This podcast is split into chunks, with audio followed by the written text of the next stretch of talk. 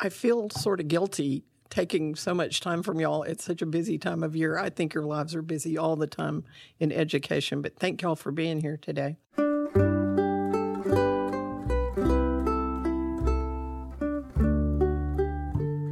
Hello, I'm Annette, and thank you for listening to my podcast. Today I'm excited to bring to you some friends from Amarillo ISD leadership, and I'm going to allow them to introduce themselves. Kevin, would you start, please? So, Net, thanks for having us. Kevin Phillips, I'm the deputy superintendent um, here in Amarillo, and, and really I, I work with our assistant superintendents to, to try to support our principals um, and our teachers and our students each day here in Amarillo. So, we appreciate you having us. Thank you. Terry, introduce yourself, please. My name is Terry Husman. I've been the principal at Rogers Elementary for 14 years, um, and I've served there for 19 years. I've spent 26 years in AISD, and um, all of that has been working through schools in North Amarillo. And Chad? I'm Chad Husman. I'm principal at Caprock High School. Uh, this is my 26th year in the district, mostly at Caprock and in that, that feeder pattern of schools. And Kevin, did you say how long you'd been in the district? Um, this is 26 or 27 for me as well. So, wow. Um, well, it was about 25, six years ago I got elected to the school board, so we've kind of overlapped. Yes, ma'am. A good part of that time. Yes, ma'am. But today we're going to really focus in on just the past several years uh, in ISDs in Texas and, and, certainly beyond as well. But uh, some of the legislation we're going to be talking about really specific to Texas. Uh, House Bill 4545 that was passed um, this past year or last year. And um, so let's. No, that was passed this year. This year. 20, 2021. Yes, right. ma'am. So House Bill 4545 that was passed in uh, session in 2021, but we, we want to kind of paint the picture of where the districts and students uh, have been for the past year and a half, uh, because this has kind of been a unique time for for students, for parents, for school districts, and I'm almost embarrassed to say this, but I'm glad I'm not on the school board anymore, guys. So. Well, we miss you. Um, we miss your leadership. Um, but I think there are definitely things you probably really don't miss about being in public education right now. Well, um, but I, we're hard at it and uh, we're dedicated to it, sticking with it, and uh, here for our kids and our community. And you know, I still am a big advocate and love it, and that's why I'm doing this podcast. Absolutely. Um, let's give an overview, Kevin, if you would, uh, of just the lay of the land for the past year and a half? So I, I, think the most the two most important voices here today are Chad and Terry. So we we definitely want to hear some really campus level things from them. But just kind of as a backdrop, I thought a good place to start when we talk about House Bill 4545 is is not to forget where we've been. So uh, just as a reminder, in in the spring of 2020 um, see, it's, it's been a blur, together. right? In the spring of 2020, like most school districts in America, you know, there was a point where we were shut down, and so we were really working at that point in time from spring break ish to the end of the school year, mainly in paper packets. So we had kids and families coming to school each week, picking up packets of schoolwork returning those the next week or two weeks later, and providing snack packs and other types of things to support through that time. As we moved through that and really rolled into the 2020 2021 school year, although we were able to get back to school, and um, and get things rolling again in person, it, it still was far from normal. In AISD, we didn't start with kids until September 1st and that really was because we were trying to give our staff time to to set up virtual learning because it was required of us to provide virtual learning for those families who who had a reason or didn't feel comfortable coming back to school because of the the lingering effects of the pandemic. And so we started the school year late with kids. And really, when we began around September 1st with kids, uh, we had about 80% of our kids that were in person and about 20% of our kids that were doing virtual learning. And so, roughly 25,000 in person, about 6,000, a little over 6,000 kids doing virtual work.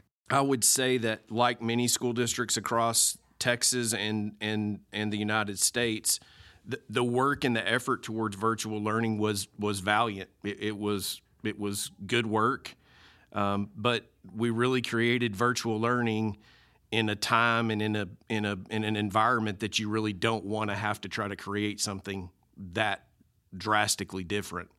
Um, we found, I think, that the, that the three key ingredients to virtual learning were a parent or a guardian or an adult at home that could monitor progress for kids, a very motivated student, and really a student that didn't necessarily have learning gaps. That was, you know, they didn't have unique learning needs. They were just kids that can learn and learn somewhat on their own. And, and if you didn't have those three ingredients, it, it was a struggle.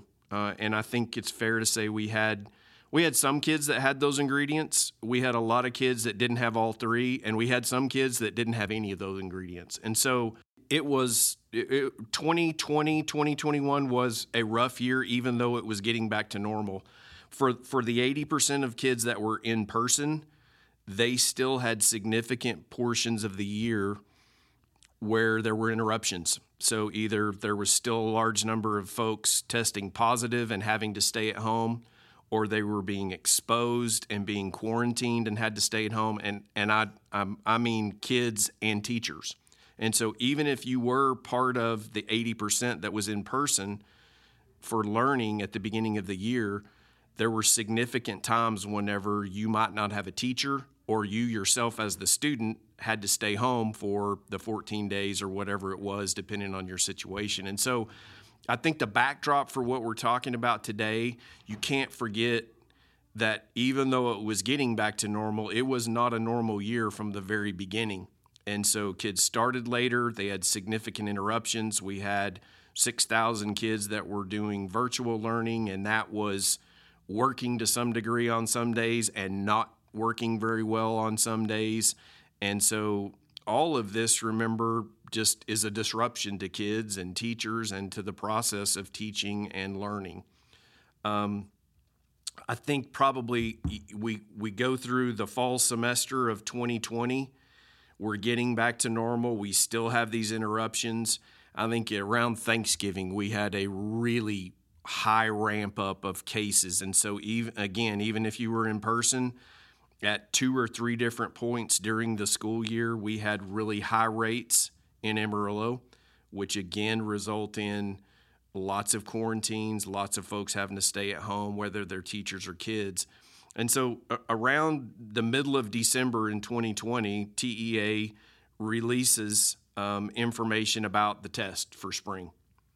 And, and, and in that release, they, they suspend the accountability ratings for schools. So uh, you could say for school districts and schools, there was a reprieve um, from from some of the things that normally happen in a school year.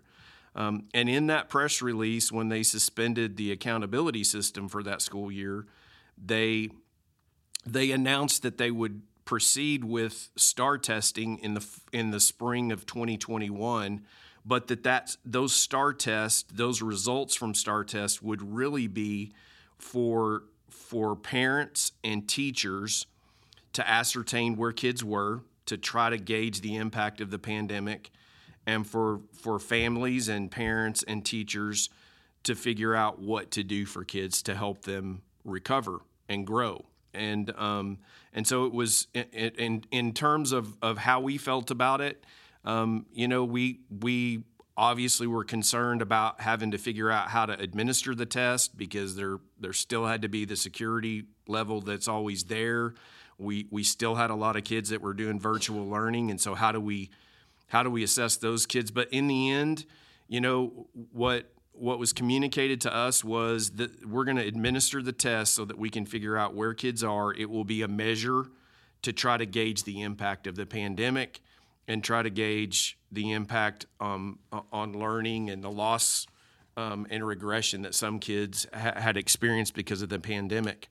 And so we roll into the spring, we administer the STAAR test, and um, as we end the school year in May, uh, the legislature is in session, and and out of that, out of the first session, comes House Bill 4545, and um, it it is. Uh, I'll I'll try to do a, a, decent job of giving an overview of what it is, but it it really I think I think the fair thing to say is what the test that was supposed to be for parents and teachers to gauge learning and figure out what to do for kids turned into um, a very impactful thing for kids.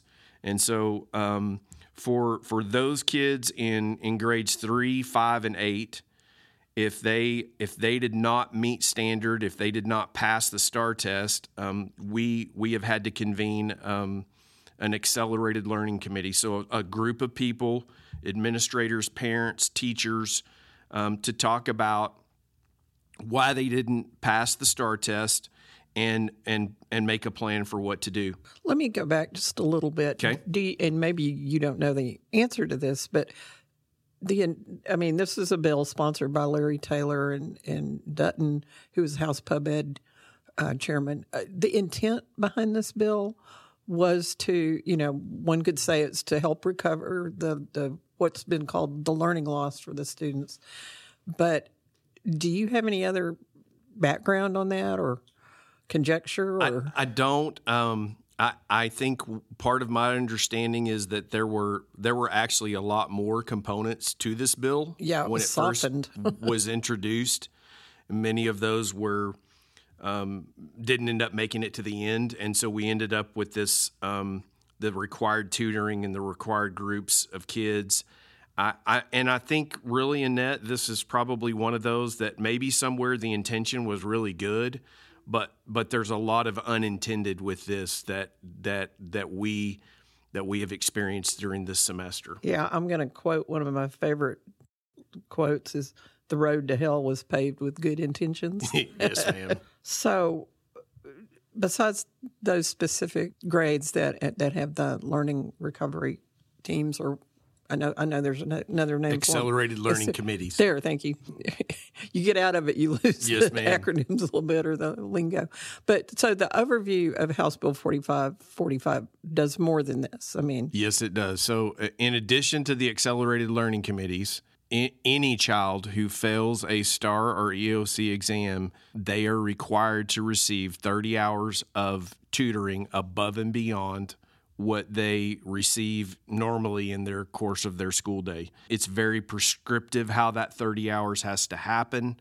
There are ratios of how many kids can be with with teachers. You, you, cannot you cannot pull kids out of any existing instruction or recess or PE and and and or I would lunch, say right? yeah lunch any of those types of things. So uh, and I don't I'm not necessarily saying that's a bad thing because I, I think that fine arts and PE and some of those things are that's what motivates a lot of kids to come to school but but uh, but having said that, uh, I think Terry and and Chad would tell you that makes it extremely challenging to figure out when to do this.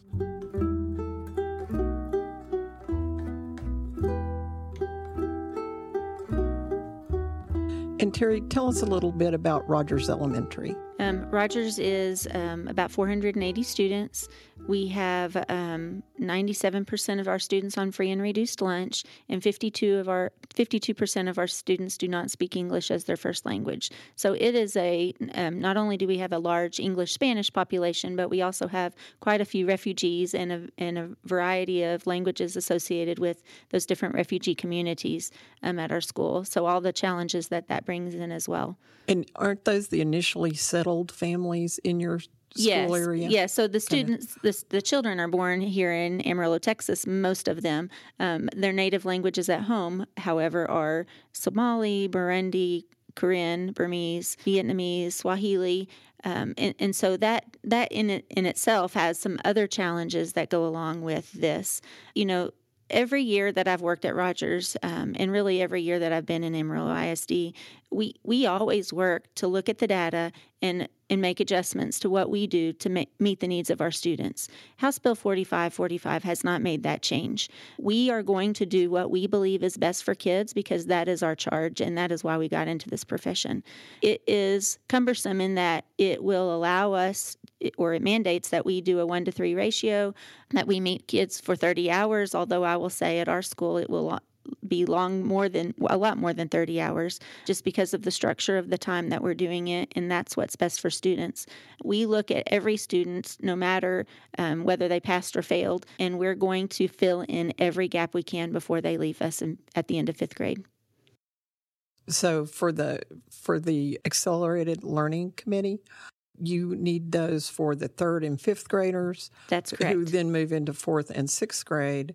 And how do you deal with the ones who move from fifth grade to sixth grade? So we um, worked with the middle school feeder patterns where our kids went, and our fifth grade teachers went into those middle schools, and they talked specifically about the strengths and weaknesses of each student, what they what they do very well, and where they where they still have gaps, so that hopefully as they transition into sixth grade, there's no learning lost time. There's no time that the teacher is, you know, waiting to figure out what the student is good at and what the student still needs and struggles struggles with, um, and so that the learning can continue from day one. Great. And Chad, how about you? So, uh, Caprock is a high school of about 2,150 kids, 74%, 75% eco disadvantaged, about 67% Hispanic. The one difference between my campus and Terry's is that um, I don't have nearly the English language learners or the refugee population. And Terry, your students would go on to Palo Duro High School, That's correct? correct. Okay. Mm-hmm. Yeah. So we are in different feed, feeding patterns as well. You know, we have always intervened with students who did not meet standard on STAAR tests. We usually do that during the day by pulling them. You know, a student may have four elective choices in most years. Um, but a student that did not meet standard, we may pull one elective choice away in order to do an EOC type class. Uh, and we do a lot of our 45 45 tutoring through those EOC type classes. Um, the biggest impact so far seems to be with the quality of tutors we can find and hire. In my case, with, with our English test being our lowest scoring, I tried to find some true reading specialists, mostly retired people from the elementary level, because uh, high school teachers are not reading teachers. And that, those are the basic skills some of these students needed. And, we're seeing our students respond to that real reading intervention very positively. We just did our first round of STAAR retests last week. Um, of course, we don't have those scores yet, but they've responded that their confidence level, their knowledge level going in, how they felt about the test after, uh, just much more positively than in the past. The students did. The students yeah. did, yeah. You know, these are students that in many cases they haven't passed a STAAR reading test in three, four, five, six years wow. and have probably taken it in, at different levels, you know, 10, 12 times because they, they have the opportunity at the high school to take it three, four times a year. What does that reinforce in the student? a, a, lo- a lot of lack of confidence. Yeah. A lot of failure, a lot of I'm not good enough. Um, but but I don't want to downplay the fact that this allows us and the funding has allowed us to bring in the right people to help students. I wish I had more of those people accessible, but we're doing the best that we can and the students are responding to it. And so, is it beneficial? Is it cumbersome? Yes, it is. It's both. Um, you know, that just that challenge of um, scheduling that many kids. We have to do some after school. Really, our freshman level students that are coming from eighth grade not having passed. We, we focus on a lot of them after school, trying to catch them up. So the first time they take the EOC, they can be successful, which they won't take until spring. You know, one of the cumbersome parts is our freshmen that were not successful in the social studies test in eighth grade have the same 30 hour requirement in social studies. They will not take a social studies test until their junior year. Oh, no so that that's a little bit of the specifics, uh, and that's getting very technical and specific. But that's there's a lot of kids that did not pass that test in the eighth grade.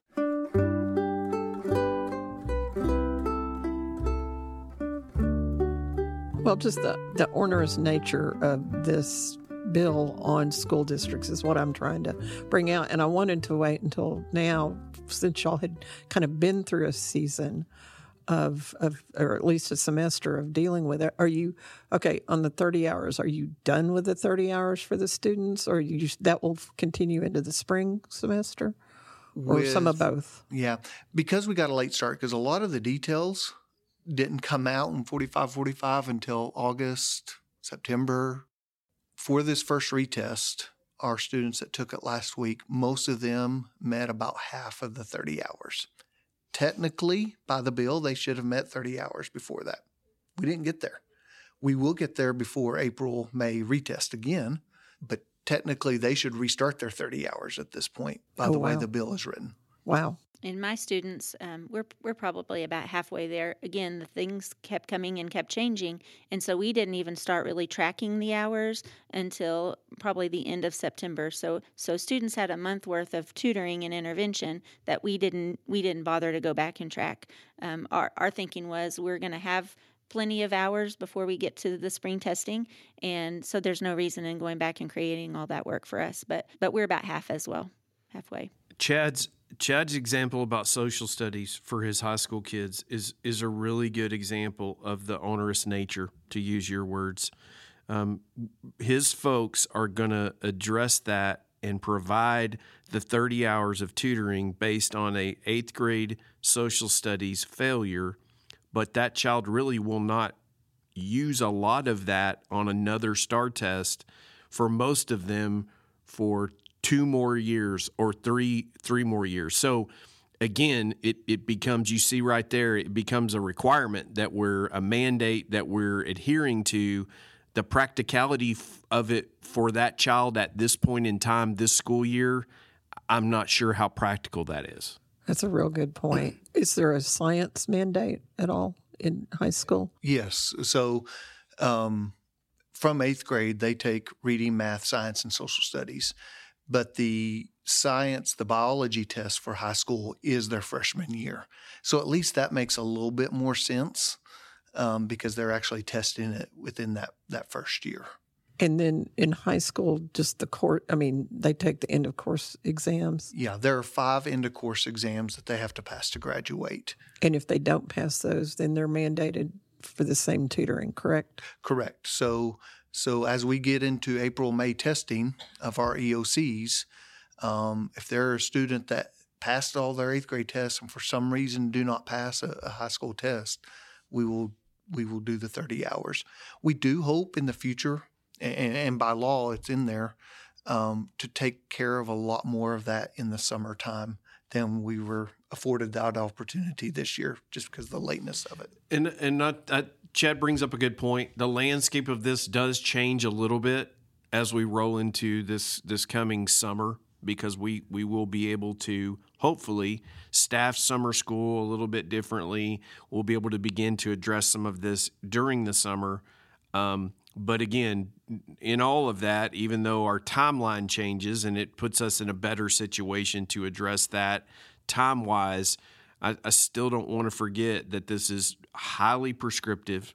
It's not really based on what Terry and her staff at Rogers, who know these kids and know their academic needs, are able to design. Um, to to a large degree, much of it is prescribed for Terry and her staff, and how they have to do it, how long they have to do it, how frequently they have to do it, in what ratio they have to do it.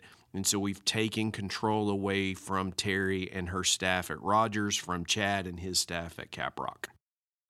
So House Bill 4545, in both you and Terry's opinion, is beneficial. It's cumbersome. I mean, kind of give an overview feel for it. You would have done similar activities without this. You wouldn't have had the ESSER funding maybe either as well. So maybe that's a win there, I guess. But but the question is, how much of the of the state mandate did we need at the local level? I'm a big person on local control, big believer in local control. I'm not a big fan of our accountability system either. So Yeah, and, and you know, Annette, I think that's really where it li- where where it lies. I, I'll give you some numbers just because I think it, it it'll allow your listeners to understand the impact. So, a few numbers: thirty-three page FAQ. So, the implementation of this bill for schools since August, the frequently asked questions that answer all the technical questions about how to do this for schools and these two principals that are sitting with us that document has grown from i think the first time it was it was put out maybe just a couple of pages to 33 pages and it was updated as recently as Friday because I Yes. looked at it. Yeah. And and for a period of time early on, it was updated multiple times a week. So again, I, that that's part of my job. I watch stuff like that. I help the principals figure all that out. But in their case, it's a moving target every week for the first two months of school, literally. Um, very, very cumbersome, very frustrating.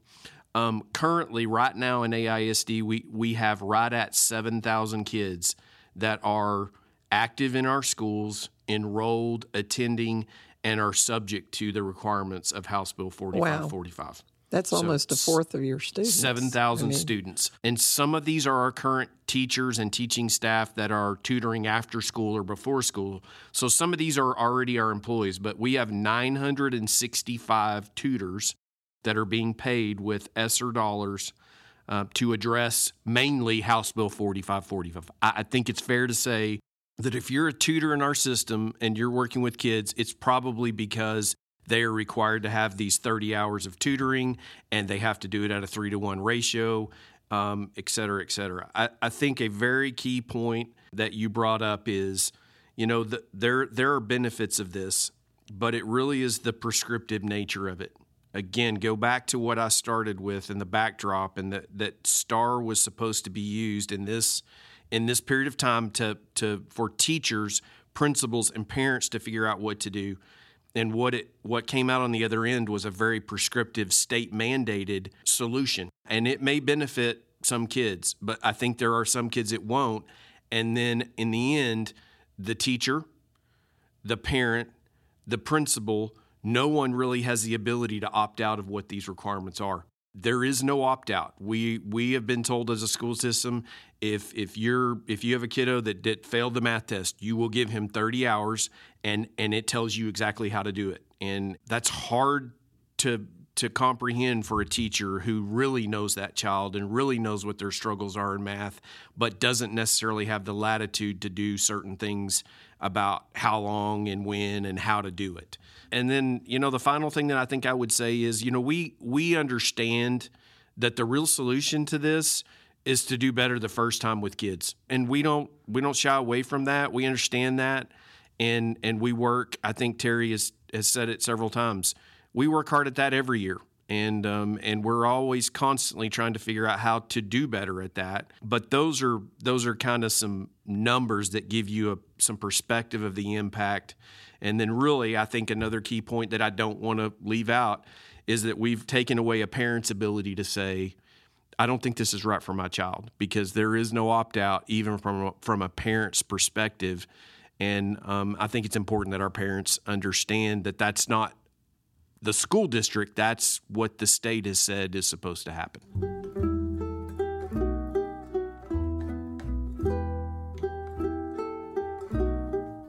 This is being recorded in December of 2021. Where are the districts now about? I mean, is it all in person learning? Is there some virtual? There, there are really we have no virtual going on. Um, there, th- there's a very prescriptive formula about which kids can even be engaged in virtual. Again, from from TEA, and so those are are very cumbersome. And so we really have no virtual options going on for those kids that are still impacted by COVID, either having to stay home because they're positive or exposed. We really have, we're just working with them as they are able to come back. And some of them are able to be at home and doing some of their work, but we, we just work with them after they get back. And going forward, Kevin, do you have a feel where this will land, you know, down the road? I mean, will this I mean, it's it's a law right now. Will it be softened in the next session? I, Will I it? think those are interesting questions that I think um, we're going to have to continue to ask. I think what we've heard from our two principals, you know, that right now, school districts have they're they're more poised to be able to handle this and address this like it's written because of ESSER dollars. And so I really think one of the big unanswered questions here is what what do these principals do when they don't have a pot of ESSER dollars at their disposal to hire tutors and to figure out, okay, I need this many people in order to do the, this the way it's written. And so I, I think that's a very good question. I know it's one that, that we've talked about with the School Alliance that we're a part of. I, I know groups like Raise Your Hand Texas that you're involved with, and other groups that have have, have po- posed that same question. And I think really that's the biggest question that remains out there that needs an answer. And so I would, I mean, I think the answer to your question is either there's going to have to be some kind of a funding mechanism that follows ESSER to continue this, or I, I, I would believe there would have to be some kind of adjustment in the requirements. And tell me the district's stance on assessment. So I think we understand assessment. We understand that there needs to be a measure for where kids are. We don't always agree with how those results are used. That's the biggest issue for us. And so I, I think everybody understands that at the course of at the end of a course of, of a of study or subject or year for kids, there needs to be a final measure of where they are. And and that's good for kids that's good for parents that's good for our teachers that's good for school systems to understand okay you know we we're, we're doing some really good things in third grade because uh, at the end we can see that most of our third graders get to where they need to be. And so the idea of assessment is not a bad thing for us. It's it's it's what you do with that assessment and and then what what are the ramifications of what you do with that and so the the pitfall with the test is that it drives in Terry's case pretty much every bit of her school's accountability. And so you cannot fault the teachers and the principal for focusing on the test because it drives the majority of her accountability that is a public um, you know that's a public measure that people see and it represents whether you like it or not, it represents who Rogers is, which is not fair, but that's the nature of what happens. And so we we don't like the fact that it is very difficult to not create a ton of focus because it's it's it's warranted to create a lot of focus on the test because it is your accountability for the most part. One part of 45 45 we haven't talked about is it took out the gatekeeper years of 5th grade and 8th grade. So in the past, a fifth grader not passing math and reading, an eighth grader not pass math and reading tests could not promote to the next grade level. But it And- changed that. It changed that completely.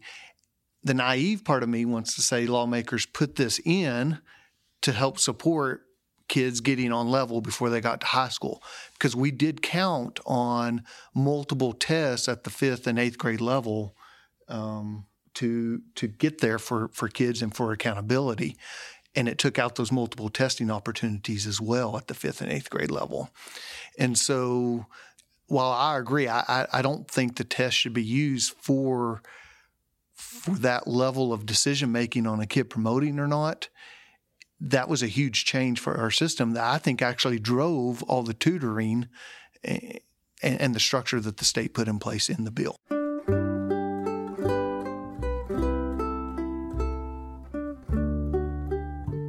Terry, talk about some of the training you said your staff did this summer.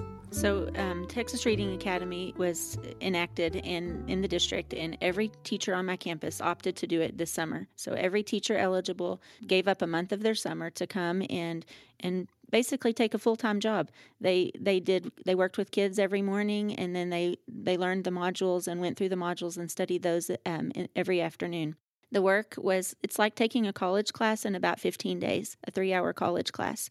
It is a lot. A lot of information, but it is good information. And for somebody in my age group and in my um, age range, I, I did not learn to read in that manner. And so it was interesting. It's amazing and a miracle that I learned to read um, after I have all this information. It, it's kind of interesting to see how that how that's put together. But that that information in itself was really just a huge springboard for our staff. I will say that Rogers teachers will they're fantastic and I'd put him up an, among any teacher in the in the world. And I say on a regular basis that Rogers is the best kept secret in North Amarillo because the teachers that I work with are just first class, and they will do whatever it takes to to meet the needs of a student wherever they are. But the Reading Academy allowed us to look at data in a little bit different way and then recognize that the way that you teach a student to read is is very linear. You have to do this and then you have to do this and then you have to do this. And if there's any gap along the way, the student gets to a, about a beginning of a third grade into second grade level and they don't progress.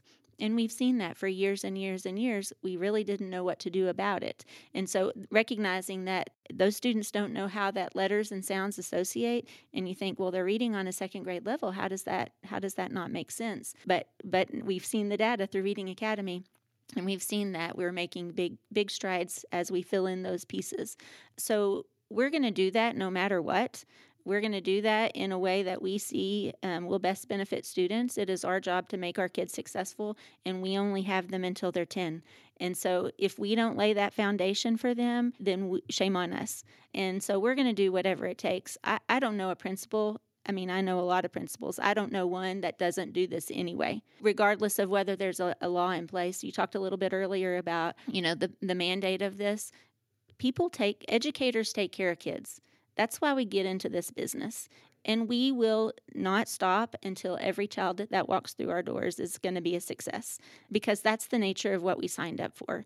And I just don't believe that there's a teacher. I don't believe that there's an administrator. I don't believe that there's anybody in the system that isn't going to do that intentionally do we do better when we know more? Absolutely. And are we always learning more? We definitely are. But we are going to take care of kids, regardless of whether there's a law in place that says we have to do it. The one to three it is a challenge. It, it is a big challenge. ESSER funds help, and and what are we going to do in that means one years? tutor per three per students. three students. Yes. Mm-hmm. It, it's a challenge um, when a tutor is absent. When you know we have all those things that we we have to work through. There's a lot of that. And you brought up a point so, what happens when the ESSER funds are gone? That's a good question. Uh, um, we we have had tutors in the past. We have not had the abundance of tutors to really meet the needs of every student, and so I don't know. I'm going to be looking at Mr. Phillips and saying, "Give me some more money." and so I'm not afraid to ask, and I'll do whatever I can do to help our students. Chad, you had something to say. I, I, just think that's a big fear we all have because this is obviously a law that's meant for a longer period of time than ESSER funding for the three years. Um, yes, we've had tutors in the past, we've had EOC intervention in the past. You know, the best answer is that through this system, through this intervention at all levels from elementary on up, hopefully we don't have the need for intervention that we do now. Does that come true? I don't know. But the challenges that students have walked through the door with are not new. The pandemic has heightened the awareness and that people are like, oh my gosh, teachers really are important. No kidding. teachers are very important. And not anybody can do this job. And, you know, I, I, have said um, numerous times, you know, a teacher is valuable, a teacher is knowledgeable, and a teacher brings to the table a, a, lot of good information to help a student grow. For the same reason that I would not home health myself when I'm sick, uh, is the same reason that I'm going to send my own child to an educator who is quality, who is trained, and who is knowledgeable about how to help them grow and be successful. Absolutely. Well, I appreciate y'all so much and taking your time to, to reflect on House Bill 4545's implementation in your respective schools. Kevin, thanks for being here on behalf of the district. Absolutely. Uh, thank you all for what you do on a daily basis, and thank you for listening to my podcast. Yes, ma'am. Thank you, Annette.